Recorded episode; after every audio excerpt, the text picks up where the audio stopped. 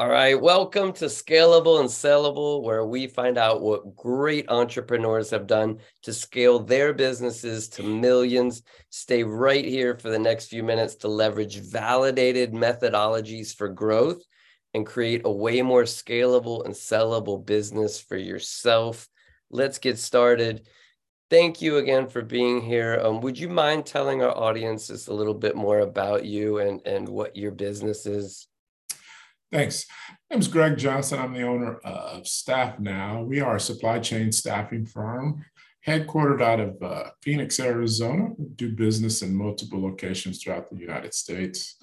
Been at this for several years. I think this is my third round of business ownership and entrepreneurialism. So I'm loving every minute of it because COVID has basically accelerated uh, the growth in the talent space that we serve. Yeah, and Speaking of your growth, um, you have made the Inc. 5000. What do you attribute your growth to? Um, you know, timing, adoption, and a great culture. Really have a good team that really goes at it. We work really, really hard at building a strong foundation. Um, we, we really work on executing. You know what I mean? Great ideas, great technologies, all those are great but we really focus on execution. And I think that's really making a difference for us. Yeah, that's the hardest thing a lot of times for the visionary entrepreneur is they can have the ideas and the plan, but a lot of times can fall short on the execution of those plans. So well done. Um, I'm sure you've learned a lot along the way, having started three different companies you know, based off of all your past experiences, if you were coming into a fourth brand new company starting from scratch, what would be some of the first things that you think you do to start growing that business? You know, um, I really believe if you have the right people, you know, as part of your initial core group, your team, um, there's not much that can stop you if you know exactly what your objective is, you have clarity, uh, your market focus is really truly about you know making things quick easy and simple for people. You know what i mean? Um, and then and then being flexible and uh, uh, you know adapting to what's going on in the market space. Mm. and if you can do that um, you know you notice i didn't say access to capital and some of those normal things that you hear all of us uh, we, we always need more of that. But Right. When you have true believers and you really go at it and you guys are all bought into what's happening, I think it's really tough to stop a great yeah. team. Yeah. Um, what do you feel most small business owners do wrong? Uh, they try to do everything. I'm a big fan of uh, Dan Sullivan's Who Not How principles mm. um, and finding unique unique abilities uh, mm. and leaning and learning into that. And then finding the who's around you, finding those people who can really handle those functional activities that are needed within the business, and then just empowering them to do what they're great at while you focus on the thing that you're great at. And if you can do that simultaneously, you can build a, an amazing business.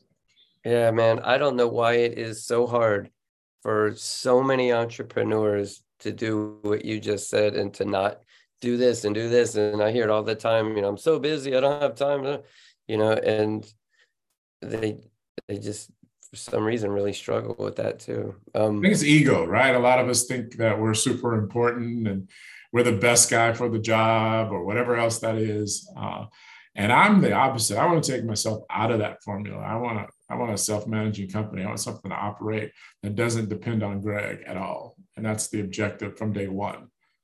From day one. Yeah. Is how do you make yourself obsolete? You got it. Yeah.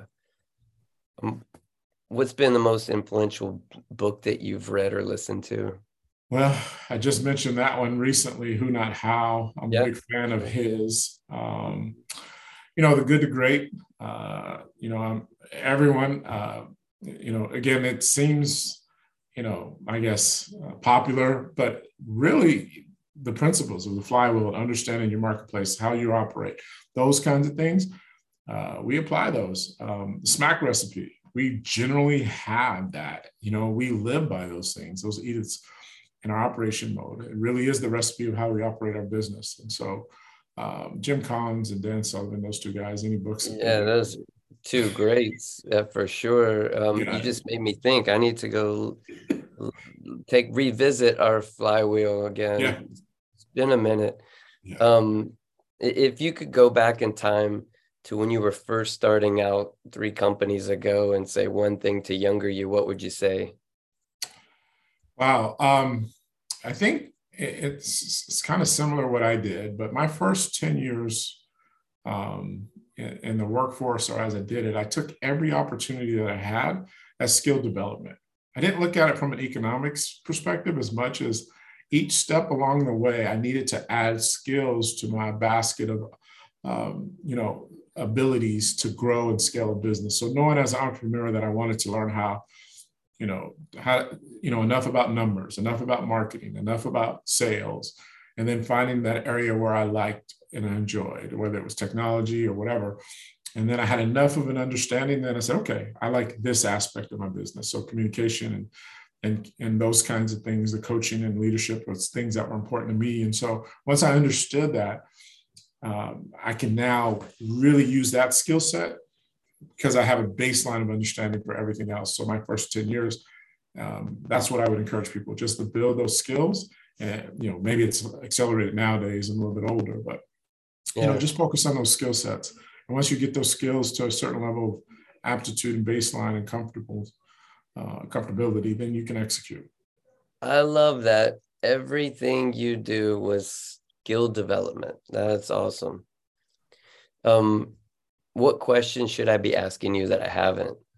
Oh man.